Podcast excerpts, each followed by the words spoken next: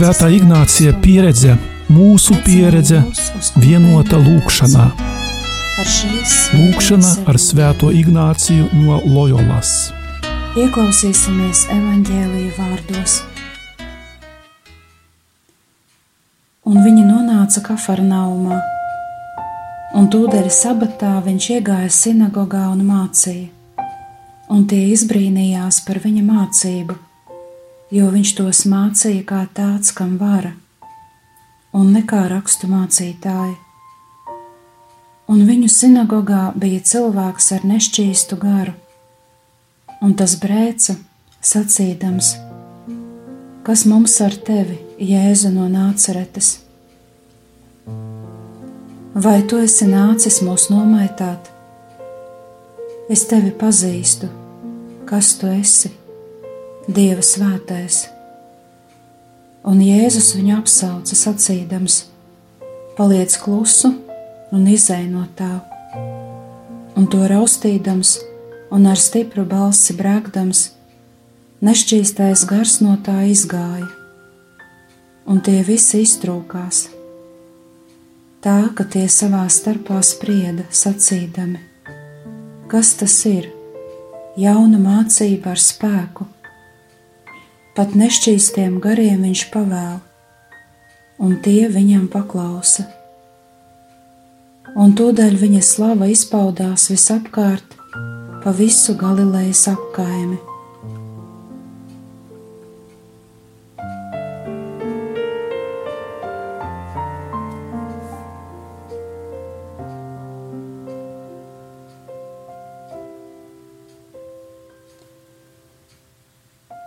Tagad noliec malā visu, kas var traucēt šai meditācijai. Lai tavas lūkšanas sākums ir kā kāds simbolisks žests, ar kuru tu pagodini savu lūkšanu vietu. Tā būs tava svētā zeme, jo šeit līdzīgi kā mūzus degoša ērkšķu krūma priekšā tu pazemīgi nāc satikties ar savu kungu un dievu. Esi dieva priekšā, velti šo pusstundu viņam, lai visas domas, vārdi un darbi kalpo lielākam dieva godam.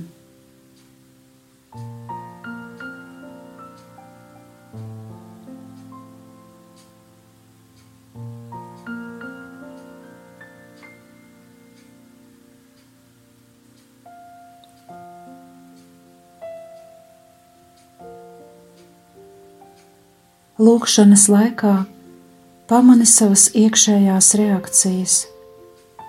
To laikā tevī dzimst dažādas jūtas, gan vieglums, gan prieks, atskārsmes sajūta, mīlestība, cerība, gan arī apjukums, smagums varbūt nevēlēšanās lūgties vai nospiedoša vainas apziņa.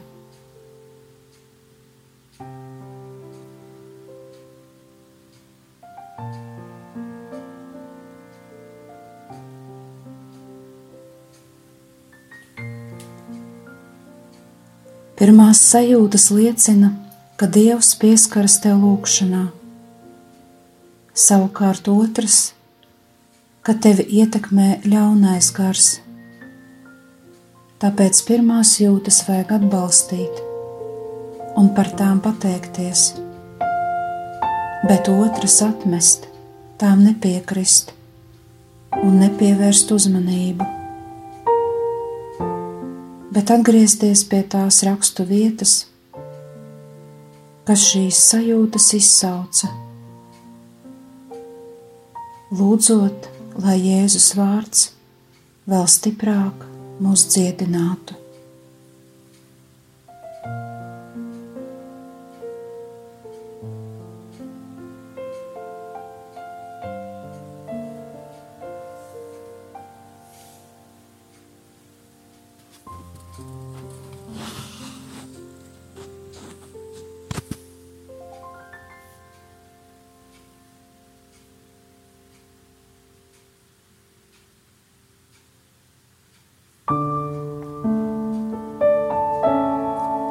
Iesākot lūkšanu, iztēlojies Kafarnaumas sinagogu. Ar gara acīm redzi cilvēkus. Jēzus stāv sinagogā, apkārt daudz cilvēku, sejas ir zinkārīgas, viņi klausās ar interesi un izbrīnu.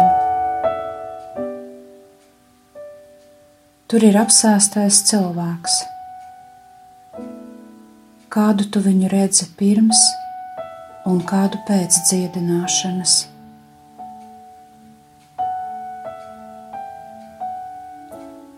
Klausies vārdos. Jēzus māca par Dievu valstību un viņa mīlestību. Apsēstais kliedz, Jēzus viņu apklusina ar vārdu spēku.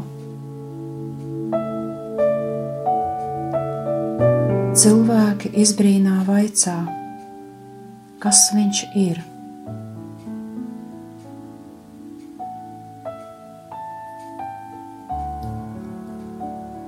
Vēro darbības. Jēzus māca, cilvēki klausās un brīnās.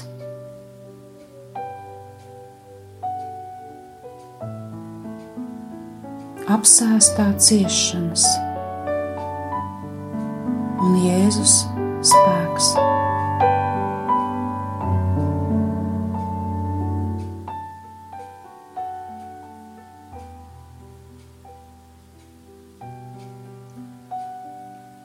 Kā žēlastība šajā lūkšanā prasi sajust sevī Jēzus vārdu spēku, lai tie, tevi atbrīvotu no ienaidnieka.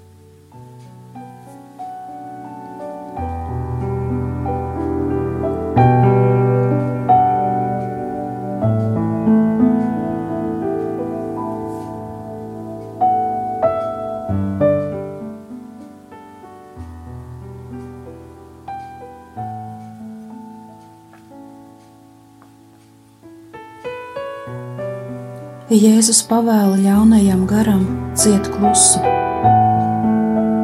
Viņa vārdam ir spēks, nevien aicināt, bet arī uzvarēt ļaunumu, kas ir tevī. Pirmā Jēzus kā mesijas diena sākas ar eksorcismu. Evanģēlists Marks rāda, ko tavā dzīvē spēja izdarīt tas Jēzus, kurš aicina tevi viņam sekot. Viņš atbrīvo tevi labajam. Tumsa nespēja uzvarēt mesiju. Tā tikai kļūst par fonu viņa varenajiem darbiem. Ko tu sajūti savā sirdī, dzirdot šos vārdus?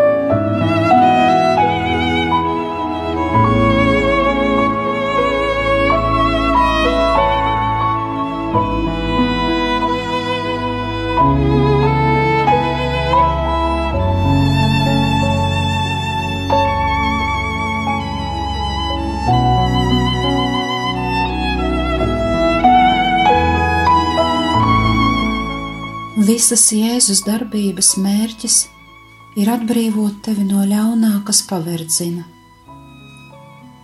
Ļaunais gars katra cilvēka dzīvē ietērps savu kārdinājumu dažādos veidos. Tie var būt vilinājumi, manta, vara, skaudība, liekulība. Tomēr mērķis ir viens - padarīt cilvēku par grēka un ļaunuma vergiem. Paliec brīdi pārdomās, kas tev šobrīd attaust, par ko vēlies runāt ar Jēzu.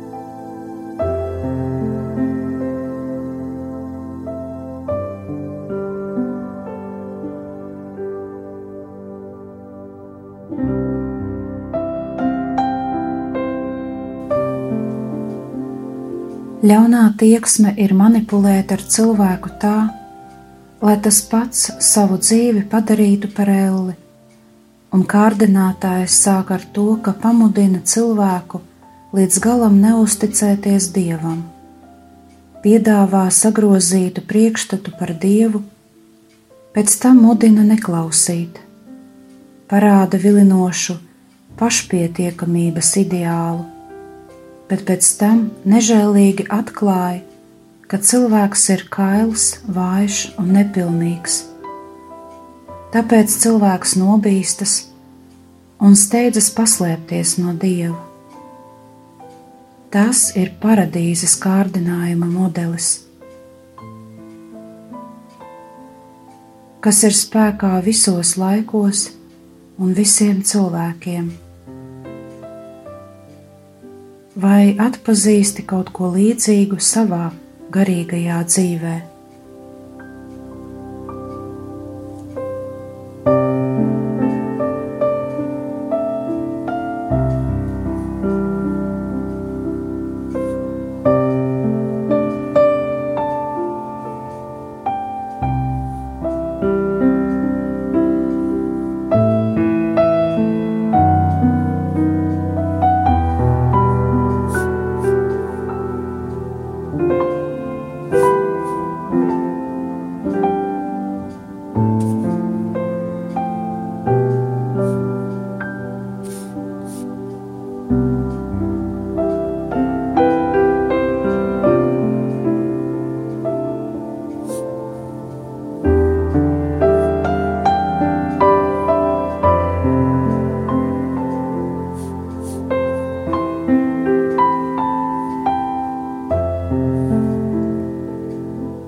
Cilvēks atstāja dzīvā ūdens avotu un ar lielām grūtībām rok sev smiltīs ūdens krātuves, kas ir cauras un nesatur ūdeni.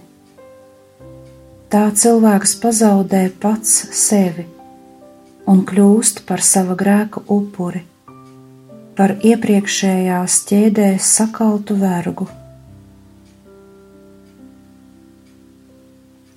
Redziet, te ir jūsu dievs. Kā gans viņš ganīs savu ganāmo pulku, viņš ņems jērus savās rokās un tos nesīs savā klēpī un sargās avju mātes. Tomēr šis ļaunums nav tava galējā situācija. Jēzus atnāca tevi atbrīvot. Viņš to dara ar savu vārdu spēku. kas sagrauj sātana melus un mūsu verdzību. Jēzus atklāja mums patieso, mīlošā debesu tēva seju. Brīdi uzlūko šo tēva seju, apskati to labi, pieskaries tai.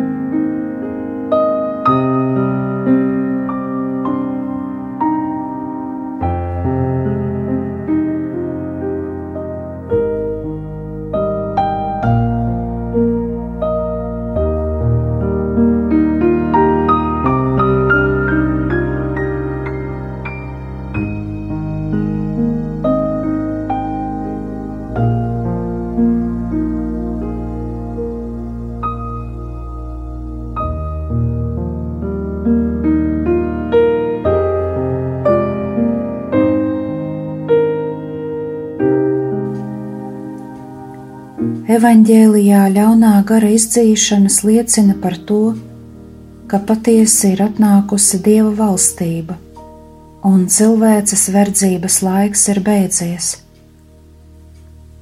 Tomēr, kā to spilgti parāda evanģēlists Marks, ļaunais gars neatkāpjas bez cīņas. Par to tu vari pārliecināties arī savā dzīvēm un neskatoties uz to, viņš jau ir uzvarēts. Viņš nevar nopietni kaitēt cilvēkam, viņu satrieca Jēzus nāve.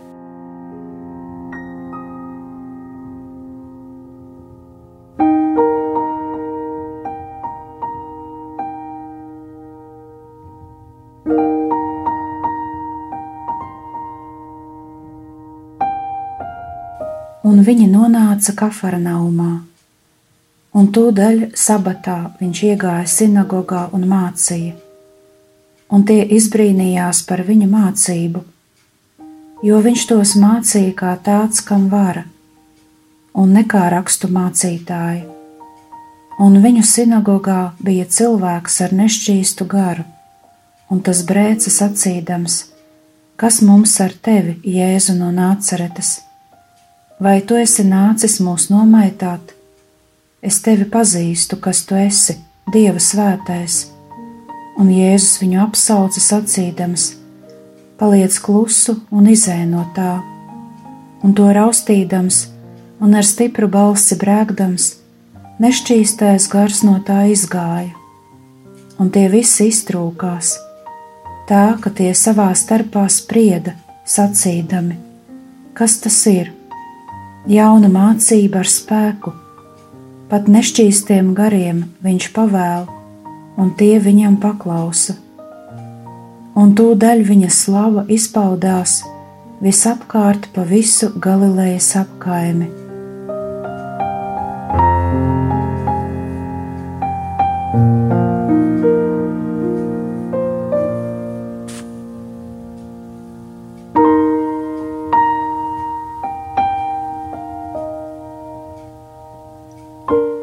Tu lasi Dieva vārdu.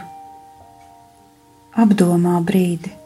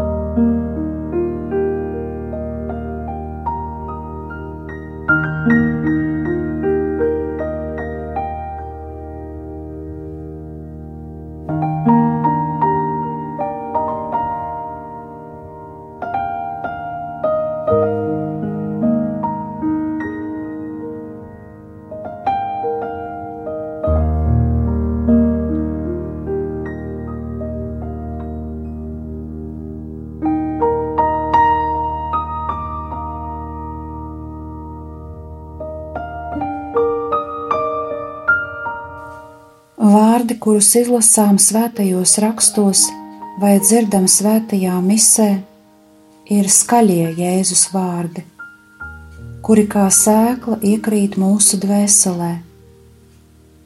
Tomēr, lai tā uzdīgtu un nestu augļus, ir jāieklausās arī klusajos Jēzus vārdos.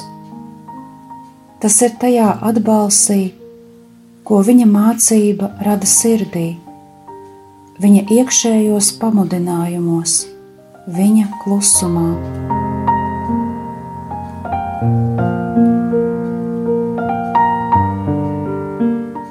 Nenocietiniet savu sirdi.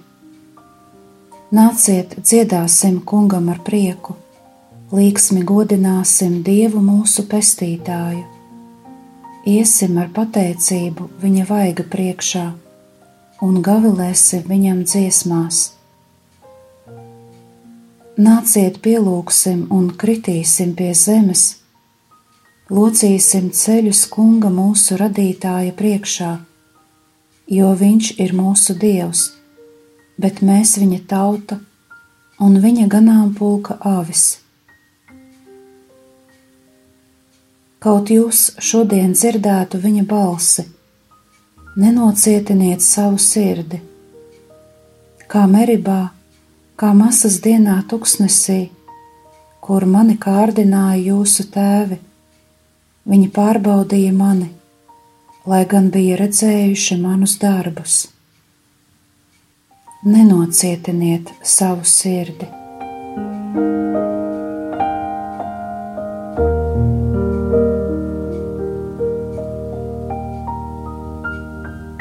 Lai sēkla, kas iekritusi mūsu dvēselē, uzdīgtu un nestu augļus, ir jāieklausās arī klusajos Jēzus vārdos. Tajā atbalsī, ko viņa mācība rada sirdī.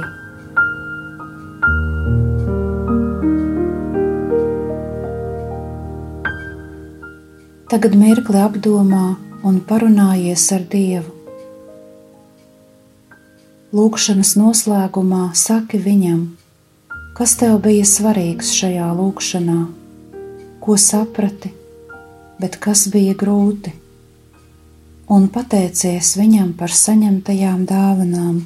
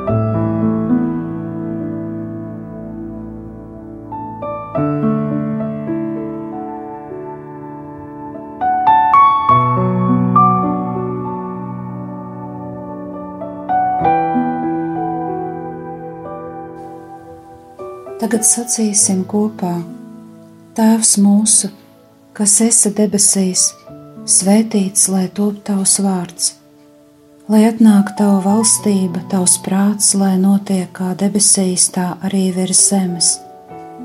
Mūsu dienascho maizi dod mums šodien, un piedod mums mūsu parādus, kā arī mēs piedodam saviem parādniekiem, un neieved mūsu kārdināšanā, bet atpestī mūs no ļauna. Āmen! Kopā ar jums bija Euharistiskā Jēzus kongregācijas māsa Brigita.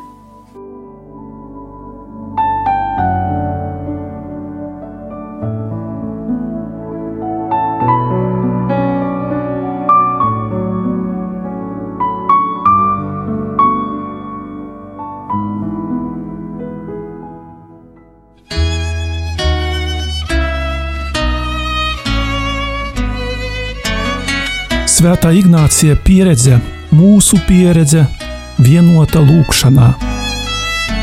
Lūkšana ar Svēto Ignāciju no Loyolas.